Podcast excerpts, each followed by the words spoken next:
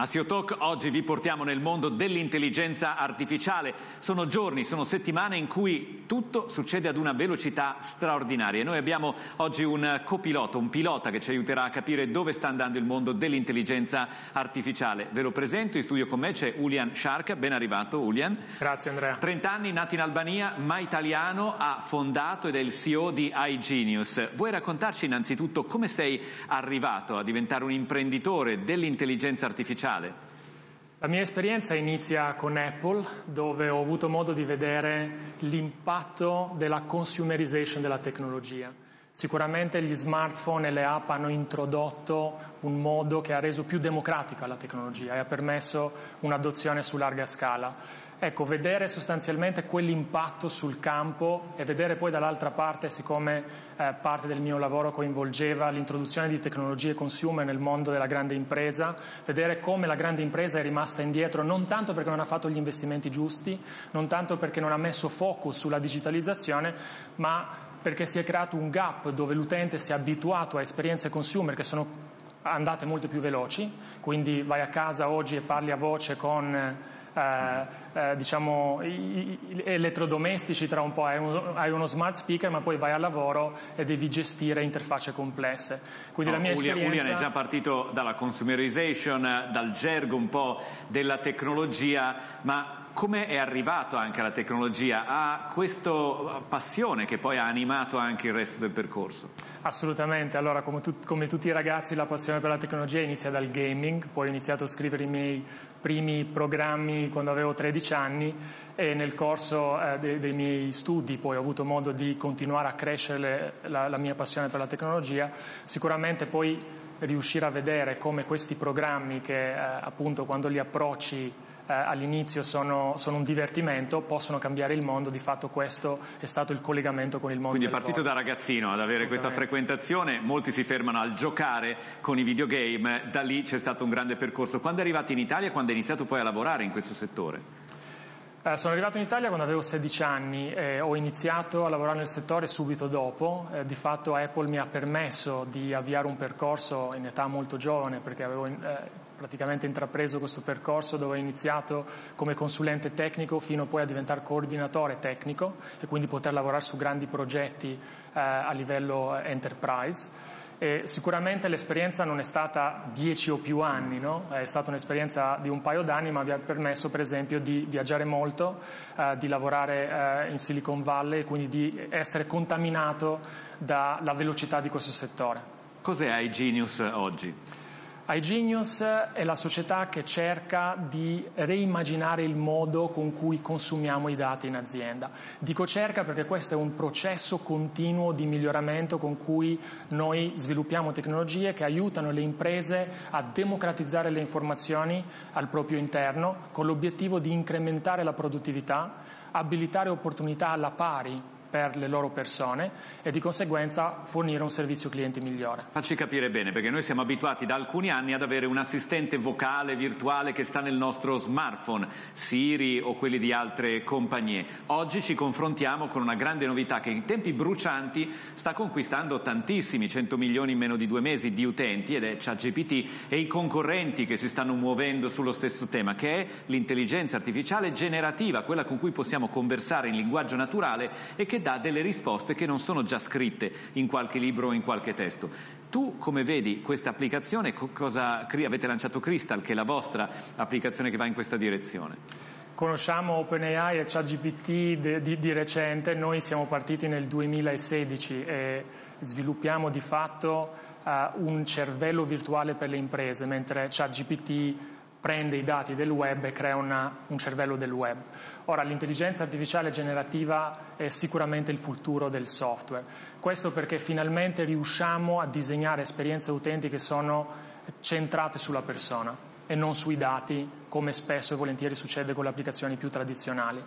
Uh, quindi la nostra tecnologia rispetto a uh, ChatGPT è in grado di collegare i dati di un'azienda, di trasformarle in un cervello virtuale dove le informazioni vengono certificate e non vengono condivise con terze parti e poi con un'esperienza simile introduciamo non solo un modo di parlare con i dati dell'azienda in varie lingue, ma soprattutto anche di andare a democratizzare la data science, quindi capacità eh, avanzate dei dati, come per esempio riuscire a monitorare anomalie, trovare opportunità, piuttosto che riuscire a prevedere come determinati trend aziendali si possono sviluppare grazie che a. Che è il mestiere che finora hanno fatto i data science, che le aziende si strappano di mano l'una con l'altra perché in questo momento sono i profili più ricercati.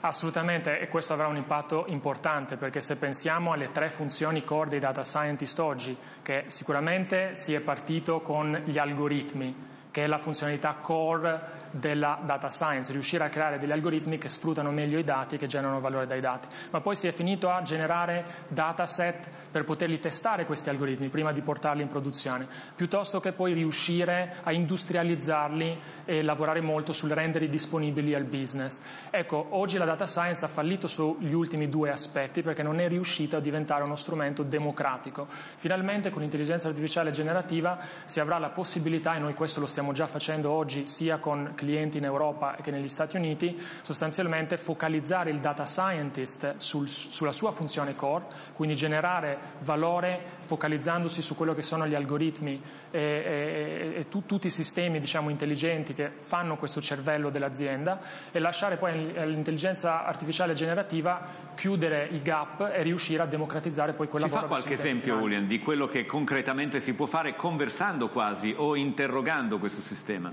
Assolutamente, oggi eh, se pensiamo al mondo del CRM piuttosto che l'IRP, quindi per renderlo semplice il CRM oggi ci aiuta a gestire meglio i dati dei clienti, quindi a fornire un servizio clienti che è data driven e performante. Nel caso dell'IRP parliamo del controllo di gestione dei dati finanziari.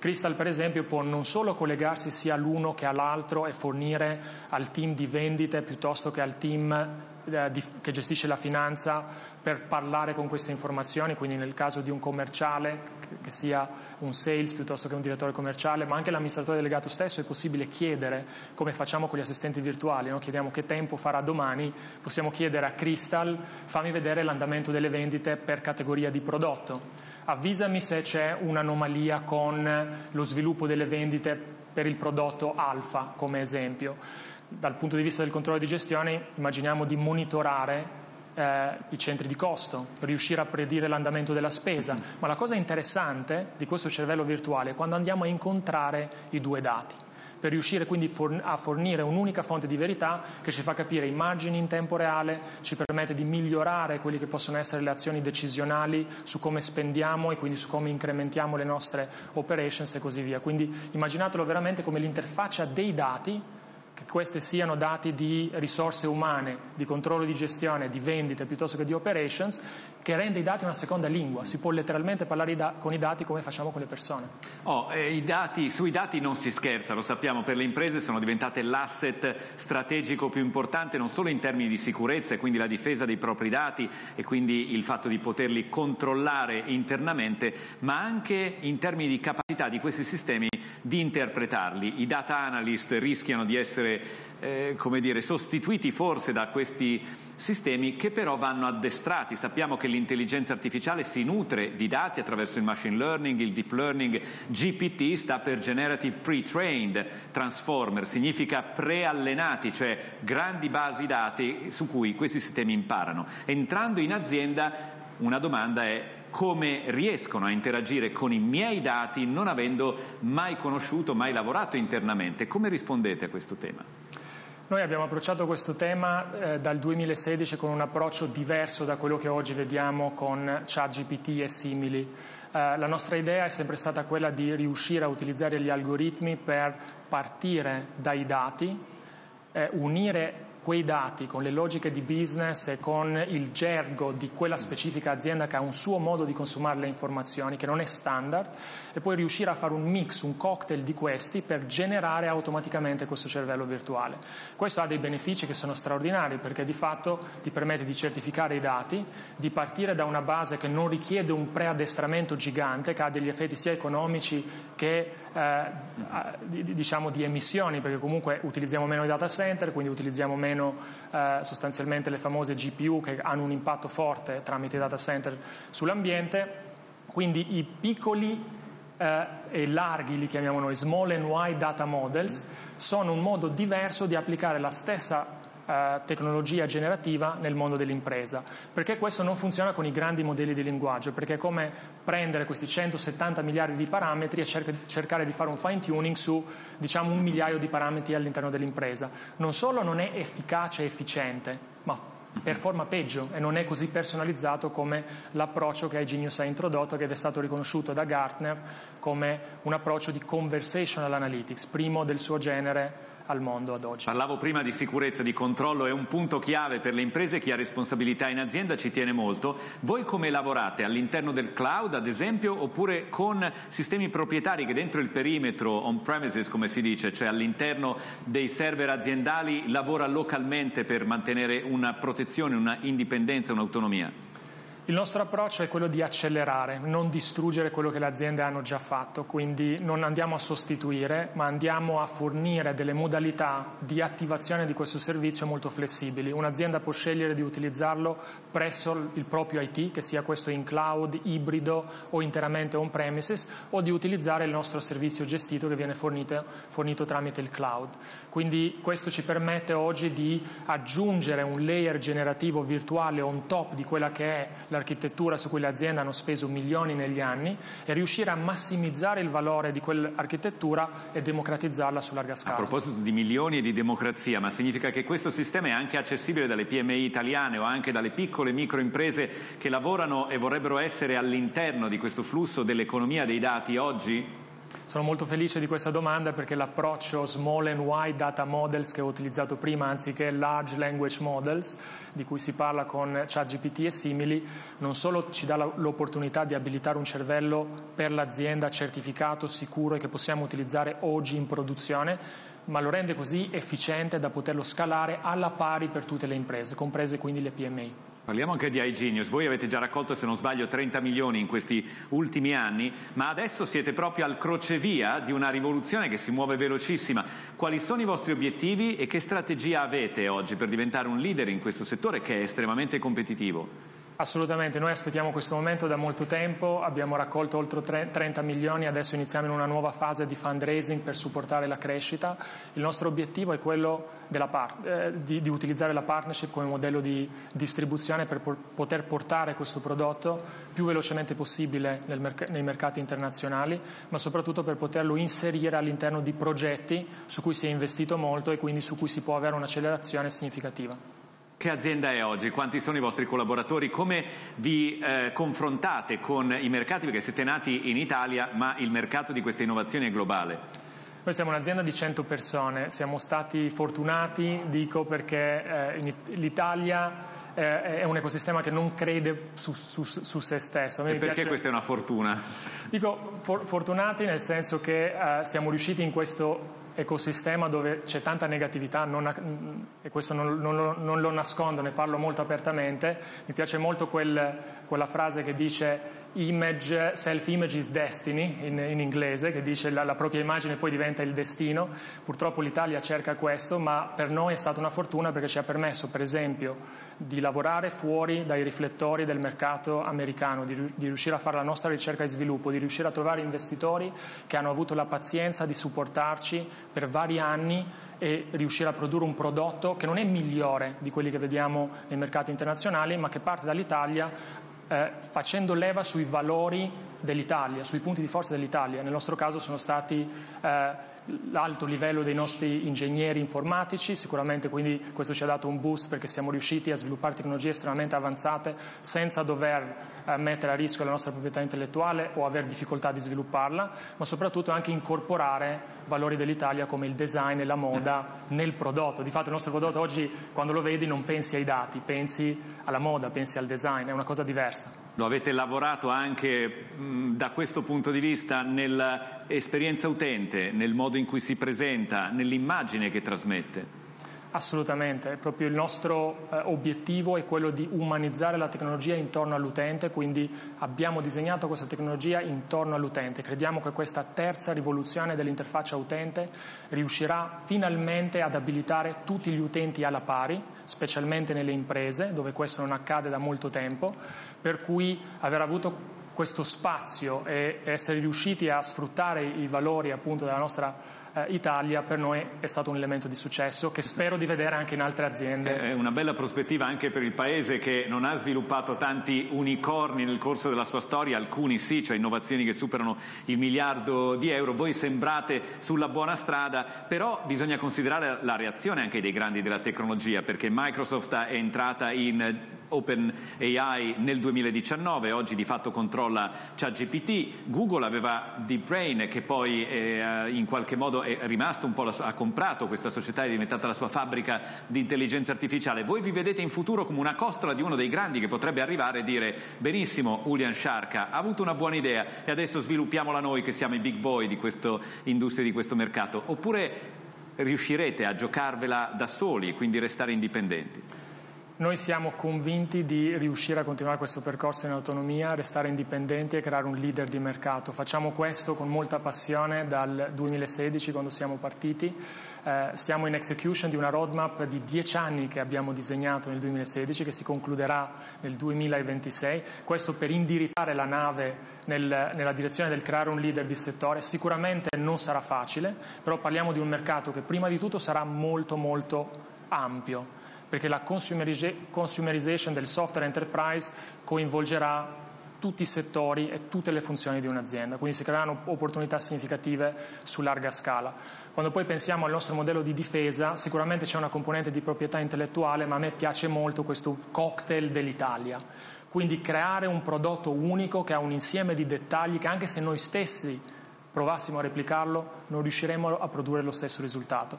Io credo che questo per noi sarà un modello di difesa che non ci renderà migliori degli altri, ma ci permetterà di diventare leader e mantenere una posizione di leadership nel lungo termine, essendo diversi e fornendo appunto un'esperienza migliore. Allora, William Sharka, sull'intelligenza artificiale si lavora dagli anni 50, ha avuto momenti di grande entusiasmo, poi momenti che chiamano gli inverni dell'intelligenza artificiale. Dal 30 di novembre, quando ChatGPT è diventato disponibile anche per chi non si occupava direttamente di intelligenza artificiale, beh, c'è una grande entusiasmo, forse un'euforia eccessiva. Come vedete questo momento che stiamo vivendo? Che caratteristiche ha quello che sta succedendo?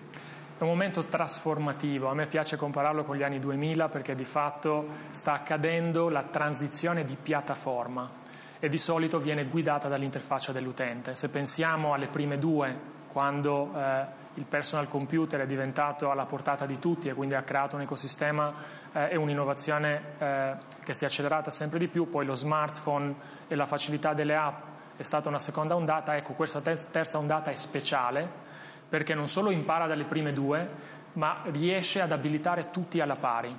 E quindi questo svilupperà una serie di nuovi casi d'uso, ma soprattutto creerà un effetto di accelerazione che sarà eh, significativo e io credo che questa partita dell'interfaccia utente eh, l'Europa sia in un'ottima posizione per giocarla perché di fatto qui non parliamo di utilizzare l'infrastruttura e le architetture su cui per esempio gli Stati Uniti sono molto avanti. Credo che l'Europa abbia l'opportunità di cavalcare l'onda di questa transizione e di sfruttare tutta una serie di valori che abbiamo nei nostri settori industriali, che sappiamo bene che molte aziende americane oggi apprezzano e pubblicamente menzionano, che credo che adesso dobbiamo scaricare a terra per poter appunto cavalcare questo. Dopo il 2001, dopo il 2000 arrivò il 2001, quindi la bolla delle dot com esplose e poi si è ripartiti e ci è voluto più di dieci anni per tornare a creare interesse solido e concreto attorno a delle realtà che fossero mature, in grado di generare anche utili. Non avete il timore che oggi si stia quasi gonfiando una bolla sulla intelligenza artificiale generativa? Sicuramente sì, però ci sono due elementi diversi. Prima di tutto si parte da una base di mercato molto più ampia che permette anche fallimenti su larga scala. Prima invece parlavamo di un mercato molto ristretto dove c'erano una o due cose che eh, diciamo, eh, consolidavano la tecnologia nel mondo, quindi se eh, non andava il cloud, non andava il sistema operativo, la tecnologia si fermava. Invece oggi abbiamo un'esplosione di nuove tecnologie che si vedono in diversi, eh, eh, varie forme e casi d'uso, quindi questo permetterà di poter fallire su larga scala fare leva su quello che si è imparato dalle ultime due trasformazioni e quindi riuscire quasi a nascondere quell'inefficienza che ha portato a dei fallimenti disastrosi nel passato. Io credo molto che eh, abbiamo delle ottime fondamenta ora per costruire il palazzo rispetto a prima quando stavamo lavorando proprio alla base. No? Ulian Sciarca, grazie allora di averci trasmesso oltre alla passione anche la sua visione concretamente di quello che state facendo ad iGenius. Voglio concludere però anche con un messaggio un po' più personale. Ai ragazzi di una generazione che è in cerca di una strada, ha raccontato come la sua passione sia nata da ragazzino e poi però ha avuto anche molto coraggio in questo percorso perché è arrivato in Italia in maniera non facile, poi ha dovuto iniziare sostanzialmente sostanzialmente da zero questo percorso, che cosa può trasmettere, suggerire, comunicare anche ai ragazzi di una generazione forse ancora più giovane di questi 30 anni che ha oggi William Sciarca, suo, la sua traiettoria fino ad oggi? Uh, allora, a me, a me, piace menzionare un messaggio di, di, Steve Jobs che mi ha cambiato il, il punto di vista e quindi eh, Sostanzialmente eh, ho visto questo video eh, quando ero alla Apple, che adesso è di pubblico dominio, da un, da un pezzo, dove sostanzialmente lui disse che tutto ciò che vediamo intorno a noi può essere modificato, può essere migliorato. Noi, se vogliamo sviluppare le nostre passioni e utilizzarle per costruire cose che altre persone possono utilizzare per migliorare loro stessi, per migliorare la vita degli umani, eh, questa è la cosa che, che, che conta che oggi possiamo scegliere. Se potevamo, si pot- e se si poteva scegliere allora, immaginiamo con le opportunità che ci sono oggi, quanto è più facile sviluppare e materializzare le nostre passioni. Quindi il consiglio che do a tutti i ragazzi di oggi è di trovare una passione, a prescindere da quale essa sia, e di spingere forte, ma non con roadmap a 1, 2, 3, 4 o 5 anni, aspettando che queste cose succedano e accadano in poco tempo. Io credo che prima dei dieci anni qualsiasi iniziativa, che sia imprenditoriale o di carriera, non dà i propri frutti. Eh, poi lo dice uno che dopo due anni si è licenziato per avviare iGenius, però ho maturato nel corso del tempo questa idea che ci vuole tempo per fare le cose bene, quindi il coraggio forse non è, la, non è la definizione che mi darei, è più la perseveranza e la pazienza nell'aspettare e insistere sulle proprie passioni. Grazie William Sciarca anche per questo. In bocca al lupo a presto con iGenius di cui è fondatore e CEO e grazie a voi per aver seguito CEO Talk. Torneremo presto con la prossima puntata.